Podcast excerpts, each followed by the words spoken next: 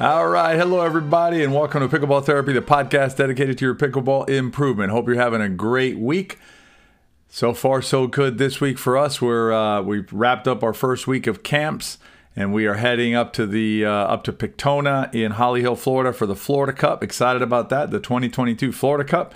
And then we're uh, back in Tampa next week for some more camps. So uh, we are in the middle of our Tampa camp, uh, spring camp, Tampa camp sessions, uh, CJ and I. And so uh, it's uh, a lot of fun, and we're looking forward to working with all the campers and uh, helping them grow their game. This week's podcast, I wanted to talk to you about a story that we use at the camp and use inside the system. It's not original to us, but it's a story that I think will help uh, help you appreciate the. Uh, it's a, basically a tool for learning, right? So we're going to share with you a tool for learning. It's a cup of tea story. You're going to like this. And I was reminded of it by a comment that I got on a post that I put in the pickleball forum on Facebook regarding a video I shared. That was an interesting response by a gentleman and show you how limiting sometimes we can be to ourselves and our learning. And then in the riff, I'm going to talk about line calls, right? That's an area that seems to create some consternation for folks when we're out playing and, and create some disputes on the court. So I'll talk about that in the riff. So stay tuned for the podcast. The most complete pickleball resource available anywhere is the Pickleball System. Access to an unparalleled library of pickleball information, as well as your success path. You can find out more at thepickleballsystem.com. I'll link to it below. This last week, I posted on on Facebook just sharing a video. Right, it was uh, a video that we had done several years ago called "Cover the Middle." It's a really good concept. If you haven't seen it, highly recommend you go check it out. Uh, it's called "Cover the Middle." Uh, basically, it, it, talks about who covers the middle shot, middle attack shot when you're on the return team, because one of the returners is moving up, or not one of the returners, the returner on the return team is moving up to the NVZ line. So basically, there's a middle sometimes exposed, and so who should cover that ball? And uh, so I just shared it on on the forum. It's been a while since uh, it's been out, and uh, you know most of the comments were were thankful and positive about the you know about getting that information. But there was one gentleman who responded, a gentleman named David. It's it's public because he put himself on Facebook anyway. But he basically said something like, you know, there's this little thing called communication, communicate with your partner, and then, you know, it's kind of a snide, snide guy, but whatever. Um, but the issue is this, right? So I'm, I take it in good faith. So I, res- I replied to David and I said, and I said something like, yeah, I love communication. I do. You know, I think it's great when you're on the court to communicate with your partner. However, this particular instance we're talking about is not communication driven, right? It's a, it's basically it's a set play sort of a thing because it occurs in a in a situation where you can't really communicate because the partner is moving up, um, and so there's really no communication there. And so I, I just suggested to him, you know, this was a specific situation, and so really, even though communication is great, not here. And he he basically wrote this, I don't know, this is long, ridiculous reply.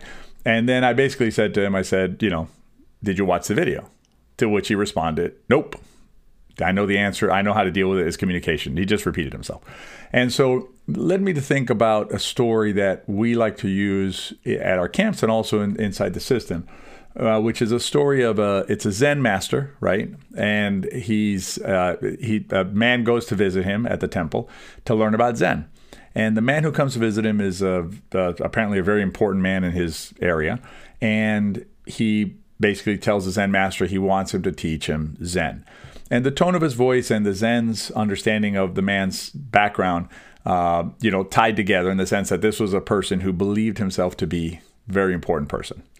So the Zen master suggests to him that they share some tea. So the, they go to a room where there's some tea. The Zen master hands the, the gentleman a cup and starts pouring tea. And he keeps pouring tea. And he keeps pouring tea until the tea runs over the cup and spills into the man's lap. And the man all of a sudden just yells out, says, What are you doing? Why do you keep on filling up my cup of tea like this? You know, why you, it's too full. Stop. And so the Zen master looks at him and says, Just as this cup cannot receive any more tea, you cannot receive any more information. Basically, your cup is full. Come back when you're ready to receive the information.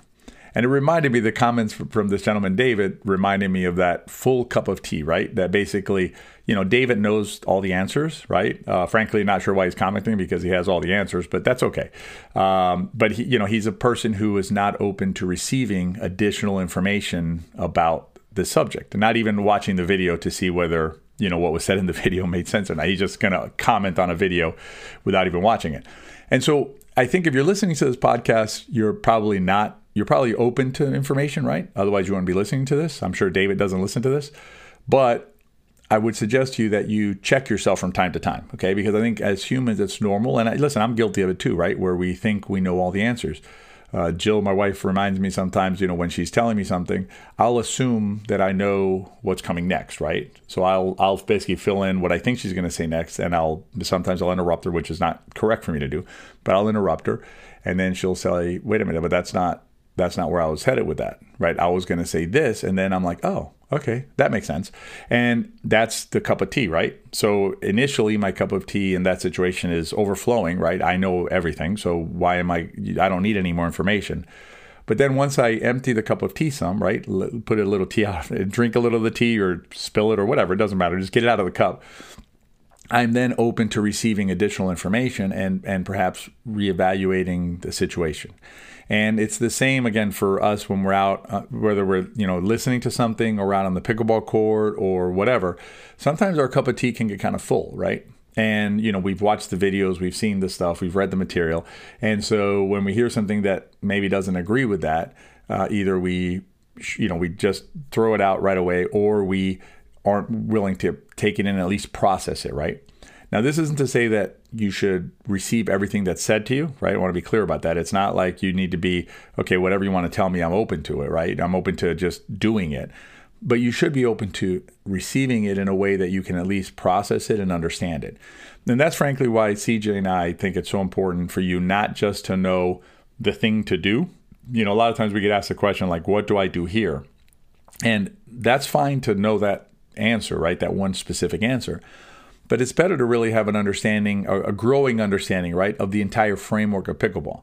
Because then what happens is you have this cup of tea that can receive the information, you process the information, and you could say, okay, I'm going to take that information, I'm going to consume it, right? I'm going to drink the tea and I'm going to add it to myself. Or I'm going to put that information to my cup of tea. I'm going to analyze it and I'm going to just dump it out on the, you know, into the sink, right? Because it's not something that, that once I've processed it, once I've th- you know analyzed it with an open cup of tea, open mind, right?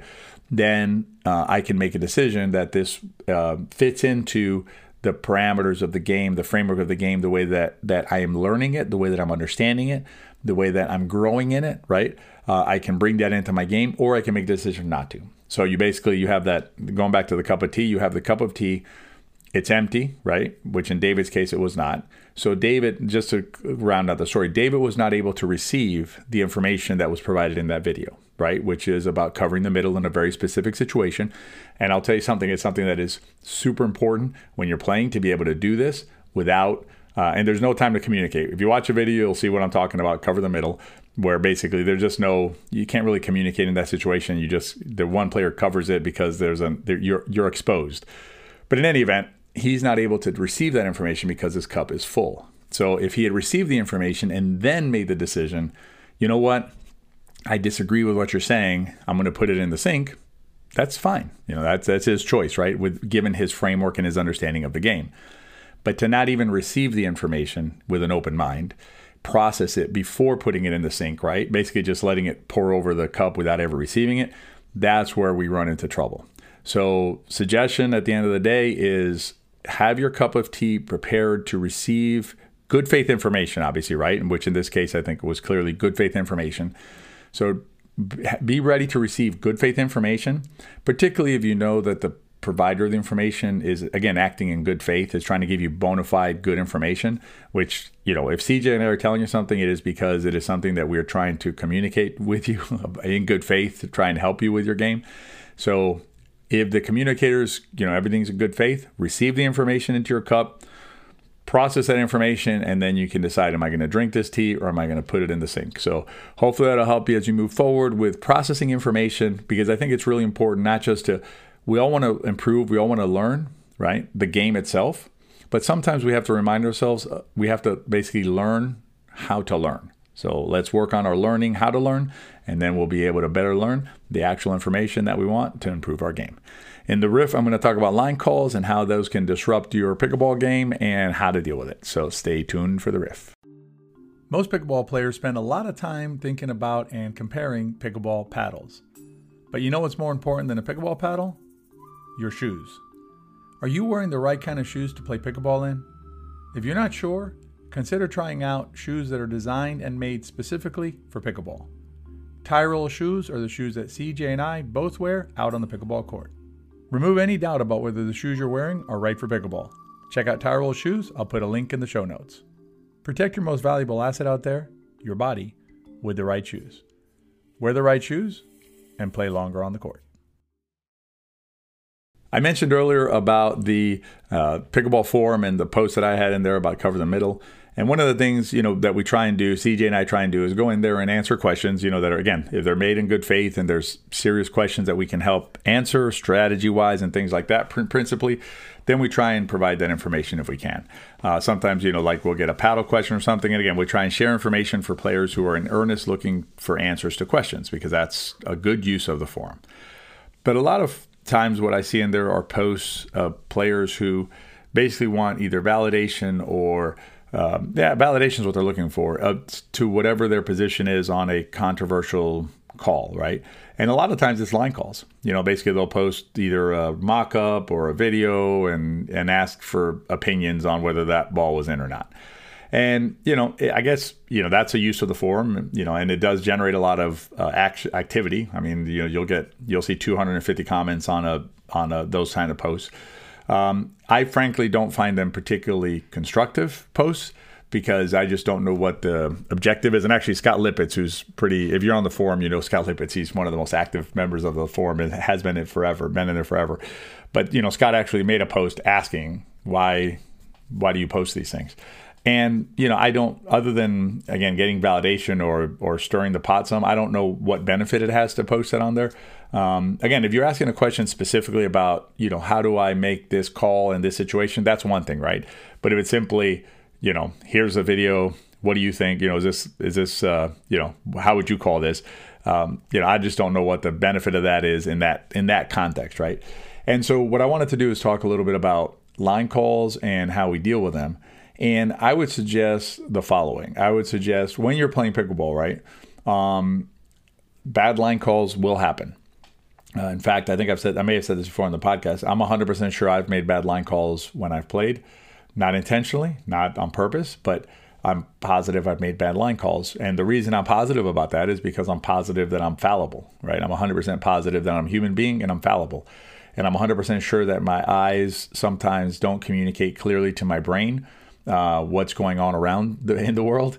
Uh, in fact, if you if you just think about your optical system and how it works, it's based on like time delay, you know, reconstruction of things, imputed colors. Uh, I just heard recently that there's some there's some suggestion that the the human the humans d- did not see blue until recently, based on some fact that in old texts there's no blue referenced anywhere. In fact, like the the sea is call is uh, referred to as like dark wine or something like that. So I mean, it, it, the point is that you know we, we are all fallible, right? Uh, I think we all most of us, I would say, work. You know, we walk through the world in good faith, trying to do the best that we can as fallible beings, and so getting torqued up about a, a line call made by an opponent, for the most part, I would say 95% of the time is probably not worth it. And so, what I would suggest to you is uh, maybe a little bit of uh, I'm, trying, to think of the word. It's basically it's it's forgiveness, but there's another word that's better for that. I'll try and think of it before the end of the podcast. But basically, you know, where you where you understand that your opponent is just like you, just trying to get through this, trying to get through life, trying to get through the game, trying to get through the situation uh, as best as they can, doing the best that they can with uh, with a fallible set of tools available to them. And so, unless you suspect you know, active malice, right? Unless you suspect, um, you know, and there, listen, there are some folks that will actively make bad calls, right? That's a different situation.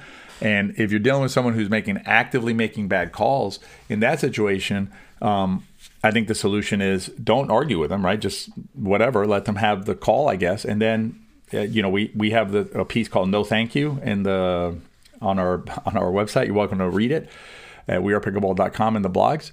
But next time that that paddle comes up with that player, you just don't play. You do not play with that player. And that is a way to, that is a much more constructive way of dealing with someone who is actively, you know, act, engaged in active wrongdoing as opposed to simply making a mistake on a call. And so, again, when you're playing, I would think you give the benefit of the doubt to your opponent. If they make a call that you disagree with, life, right? You just move on, play the next rally, and keep going, right? It's just keep playing. And then if they if it happens repeatedly, and and it's something that you know it, it, seems like it's a it's a trend of this person or a habit of this person you can choose to have a conversation with them i guess if you want to and find out where they're coming from maybe they have a problem with their vision that you don't know about i don't know you know it could be something like that but if you think it's malice right if you think it's intentionally malicious like you know intentionally calling the wrong making the wrong calls every time or not every time but when they do it then I would suggest simply not playing with that person rather than engaging in a tit for tat back and forth on particular line calls. Because here's the thing if they're coming at it with malice, then your arguments with them aren't going to hold sway anyway, right? Because they're they're not coming from a place of good faith.